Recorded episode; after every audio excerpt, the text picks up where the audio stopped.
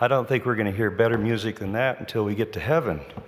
That was beautiful. Thank you. Oh, hope in the coming of the Lord. It's such a joy to be back here in the seminary, the chapel, with you. I feel like I have gone on a journey onto the mission in the mission field to the to the general conference to work there, and I've come home from the mission field to be here with you here again at Andrews and the seminary. In so many ways, this is the front line of the Lord's work because it is you who are going to be the spiritual ministers and leaders guiding in the discipleship of this church. It's a high calling, isn't it? It's an awesome and wonderful thing that God has done in His call to us. None of us deserve it. But we are so grateful that He loves us so much that He has called us. So it's a privilege to be with you. I want to spend a little time, the brief time we have this morning, just talking with you about, about Ellen White and her experience with Jesus. Why am I doing this? I, I find that with her so far away in time, she passed away in 1915.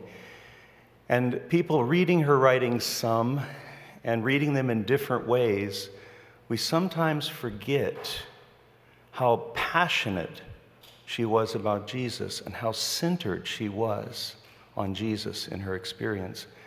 And I want to just say that personally, I have been blessed by just reading what she has to say about Jesus. And so I want us to just kind of dwell in that sense and listen to some of the things she says, hear a little bit of the story about how God worked in her life. But it is directly connected to the scripture reading that we just had, which thank you, Judy May, for reading so, so nicely.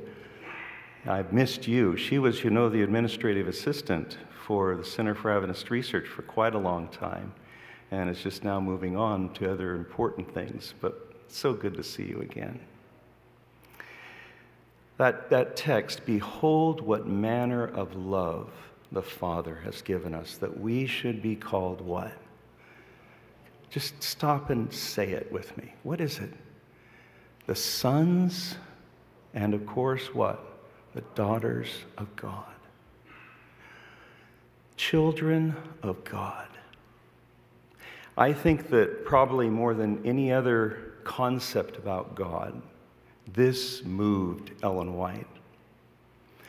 In the last interview of her life uh, with her assistant, one of her secretaries, as she was talking and he was asking her questions, she began to talk about Jesus and what Jesus meant to her.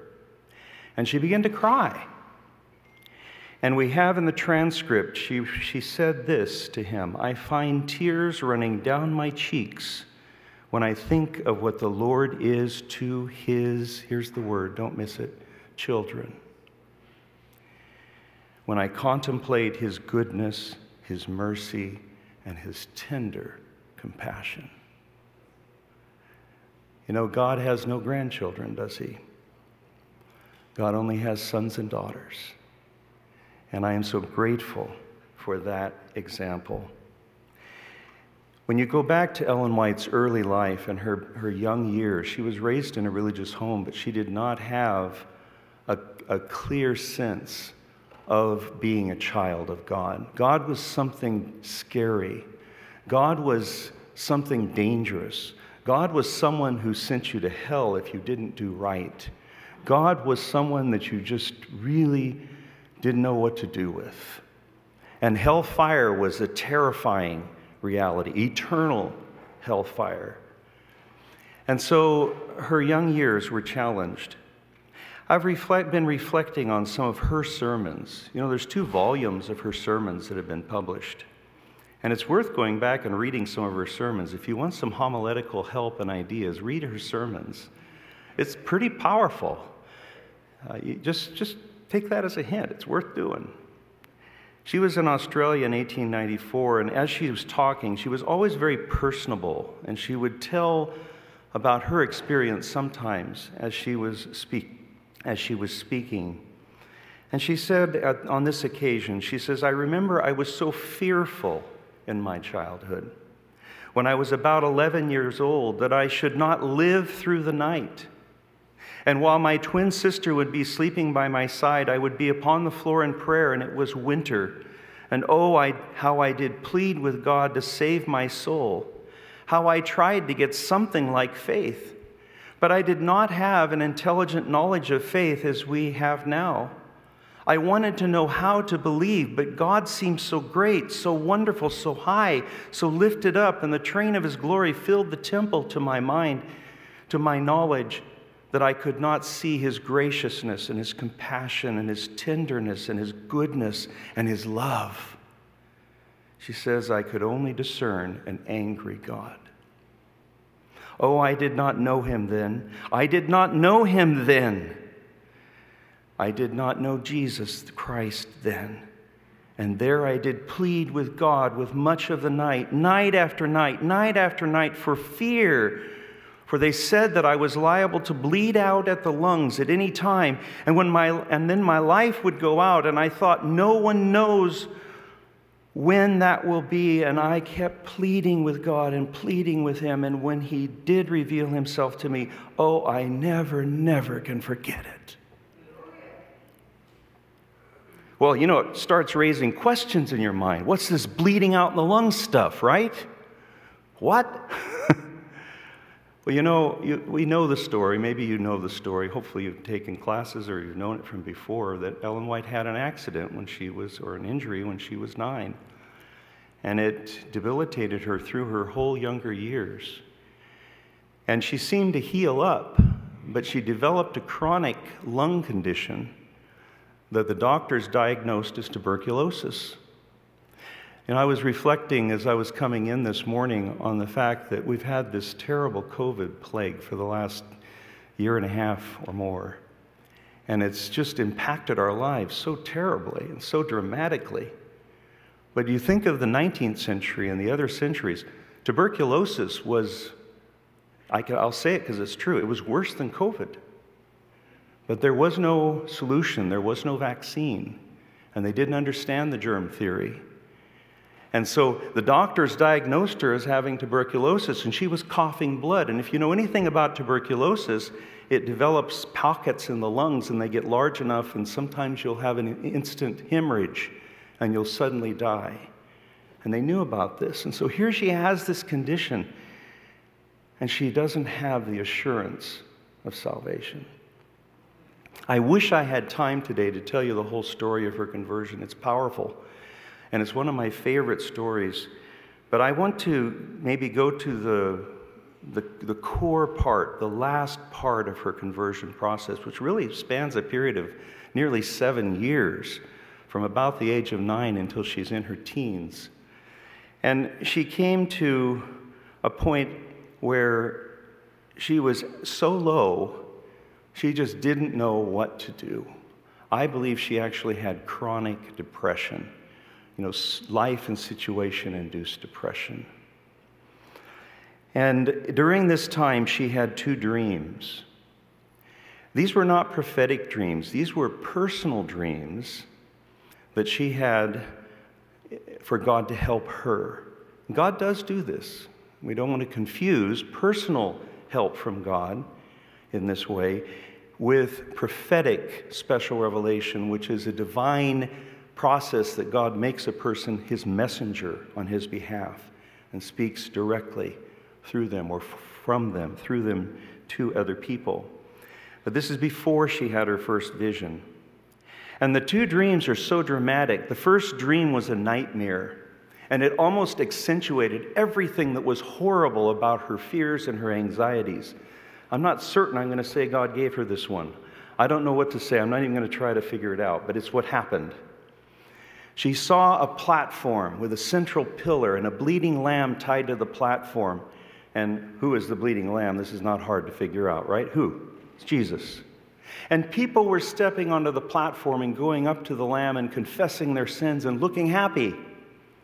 She stepped onto the platform but she held back because she was so unworthy and it was so how could she do that? How could she go before Jesus? Go before the Lamb. And while she is holding back, there's a trumpet blast and a bright light, and all of those happy people that had gone to the Lamb and confessed their sins disappeared. And she woke up from that dream, and she says that she awoke in an agony of mind.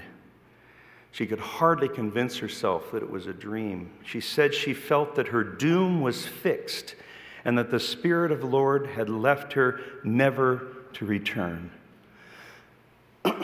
you know, there comes times in our experience when we hit the lowest place. Have you been there? It seems that we always spend our time struggling to keep things together. It's the only way we can survive. And it's a natural thing. We want to keep things together. But you know, as it relates to God, we can't keep things together ourselves. We've turned faith sometimes into our endeavor with some varying dimension of God's involvement. But when you reach a point where you have nothing left, no resources, no answers, no help, no hope without God, then's the mo- then is the moment when faith happens. Because faith is looking away when there, are, there is no help and there are no answers. And so, very quickly, God gave her, I believe, this beautiful dream that is incredible and was an anchor of her experience. A beautiful being came to her and said, Would you like to see Jesus? She says, I'd love to see Jesus. You know, there's something about being totally desperate and not having any resources that makes you bolder, almost, isn't it right? When you just can't because you're not strong enough, then you're just afraid. But when you don't have anything else, then you can respond. And the being said, Would you like to see Jesus? Oh, I'd like to see Jesus. So he took her up the stairs. She left her things outside. She went into the room, and there is Jesus. And let me use her words here. And maybe you've heard this before, and if you have, just bask in it. If you haven't heard it, be blessed by it. She said, There was no mistaking that beautiful countenance. Imagine coming into a room and there's Jesus and you see him. Wouldn't you like to have a dream like that? I'd love to have a dream like that.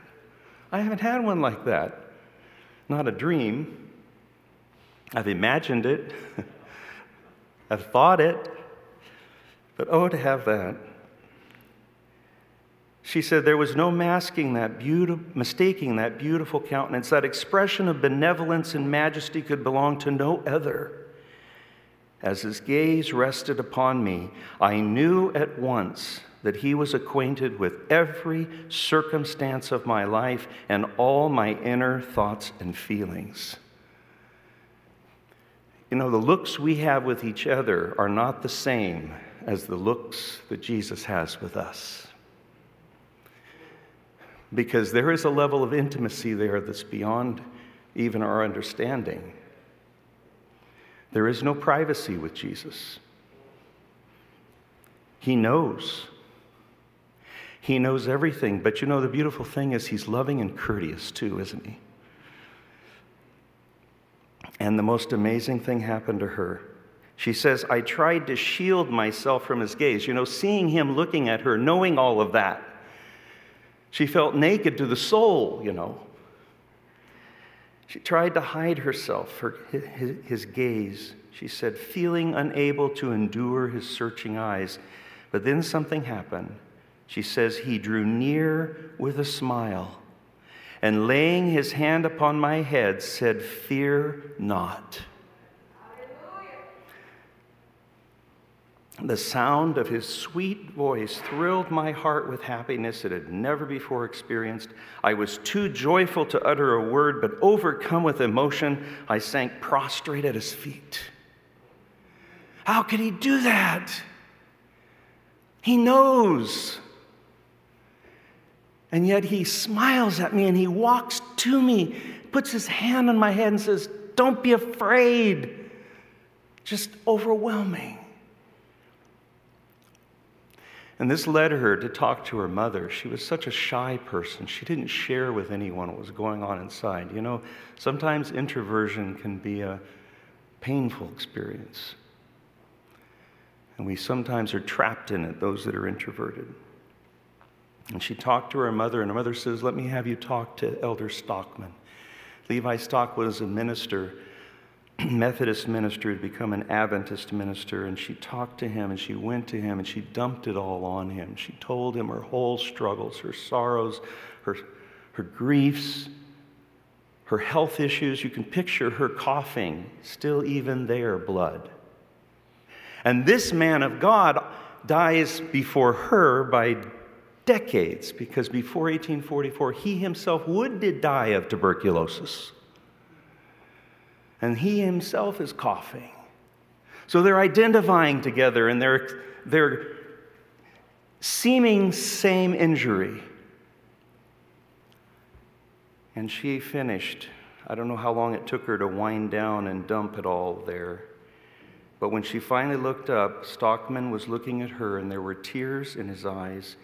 And he said, Ellen, you're only a child. Yours is the most singular experience for one of your tender age. Jesus must be preparing you for some special work.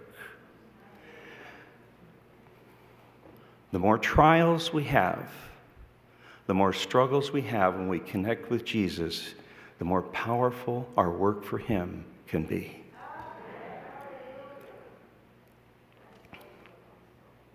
Some feel seminary is a trial. But you know, it's a small trial compared to the other trials of life, isn't it? But each one of those things that's hard and seems too hard, Jesus will use.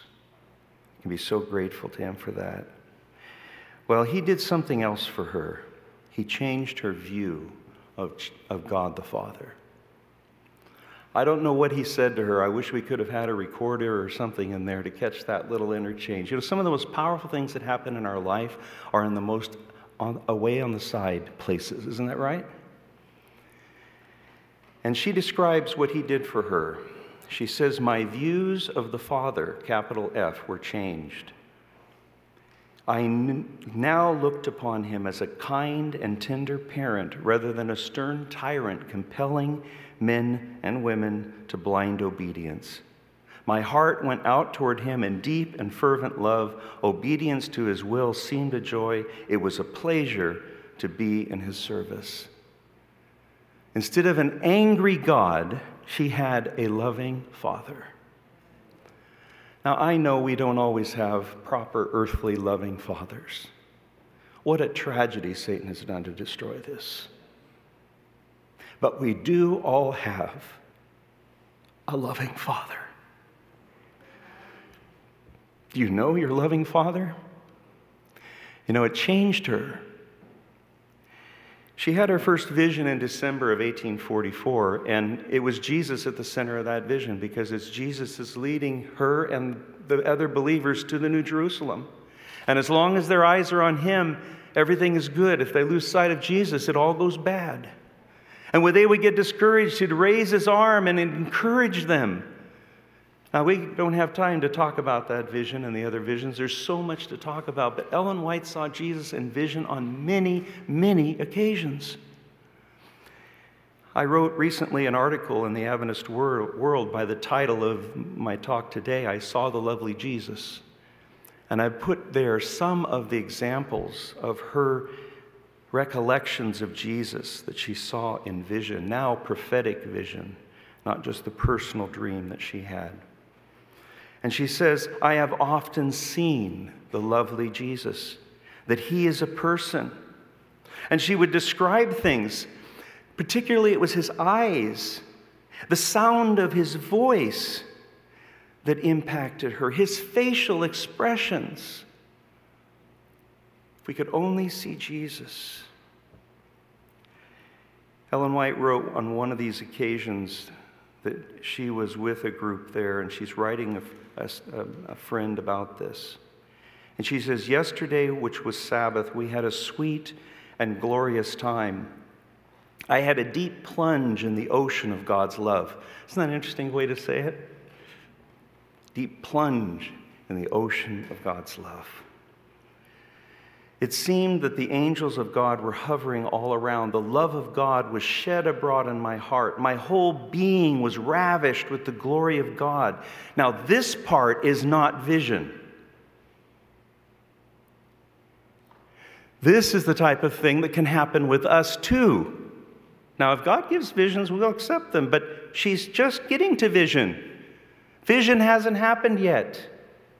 You see, it's we can have an experience with God to where that's happening with us, with Jesus. And I pray that it's happening for you. You want to have support and strength and grace to go through? Be with Jesus. He, has, he is there, His peace, His presence through the Spirit. So she says, The love of God was shed abroad in my heart. My whole being was ravished with the glory of God, and I was taken off in vision. I saw the exceeding loveliness and glory of Jesus. His countenance was brighter than the sun at noonday. His robes were whiter than the whitest white. How can I, dear sister, describe to you the glories of heaven which she was seeing? Dear sister, is not heaven cheap enough? This passion for Jesus, this passion that Jesus has for us that she experiences and that she then communicates. You know, this is the focus of the Word of God, too, isn't it? The Bible. This is really the, the anchor.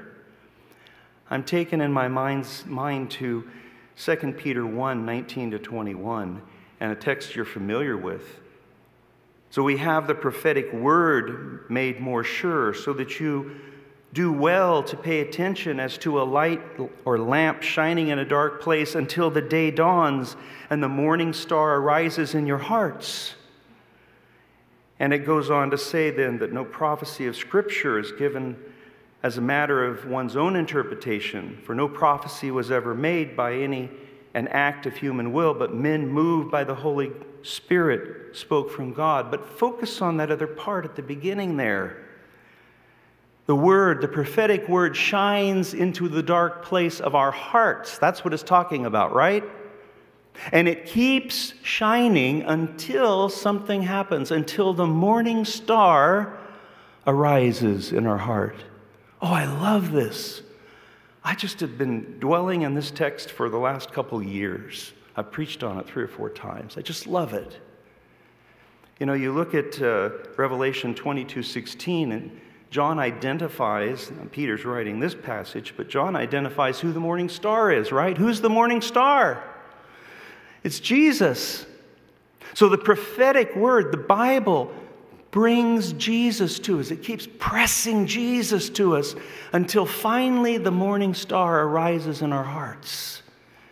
And this is Ellen White's prophetic work, too to bring us to Jesus, to press Jesus, to bring Jesus until the morning star arises in our hearts. What a precious thing. You know, you have prophetic special revelation, but then you have the illumination of His Spirit when God brings it to life for us. Oh, how precious it is. We don't have time for more. I need to stop. I know we have class, but I want to let Ellen White finish our message for us today. Again, the ending of one of her sermons. This was one of the sermons she spoke and shared at the 1888 General Conference session. You're all familiar, maybe or many of you are familiar with that session, which was so convoluted but yet so important in focusing on Jesus and his righteousness.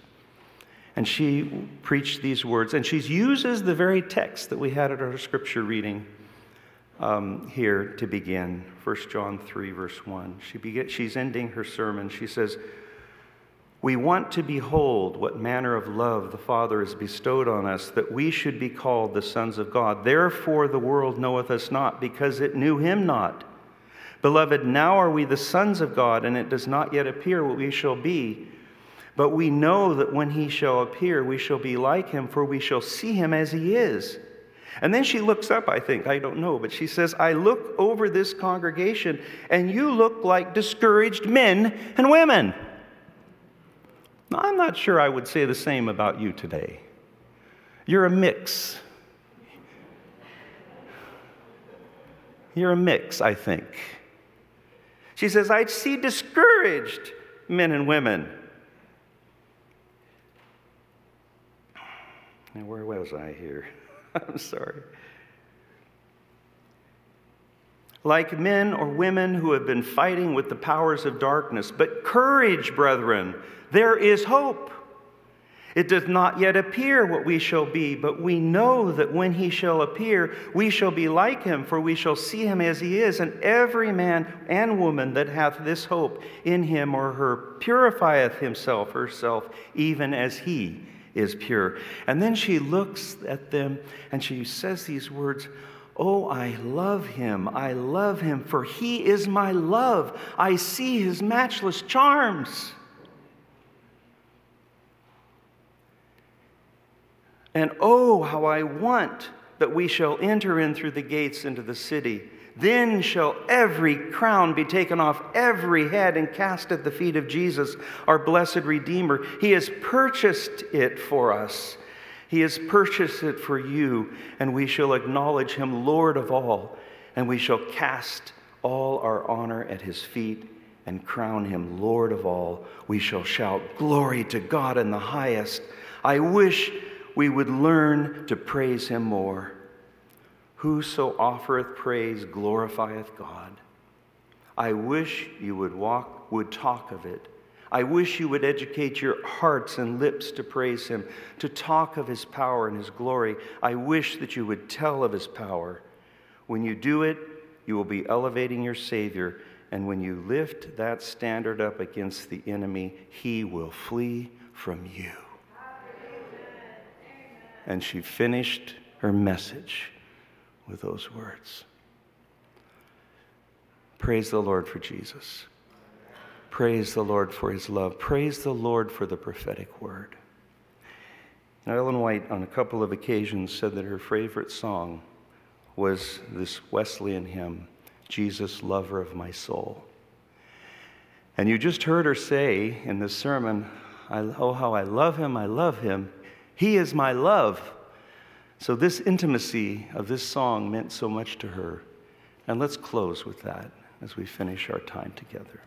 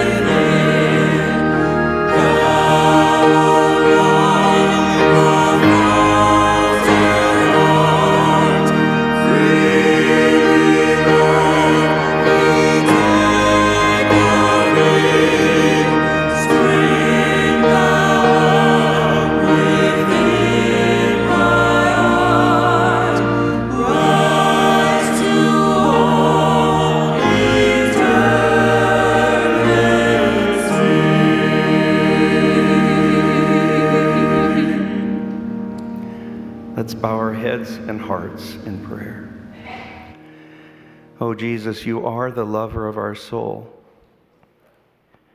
You are our Savior. You're our friend. You're everything. As we go from this chapel, may that be so real that it will stand as the anchor of our soul. In Jesus' name we pray. Amen.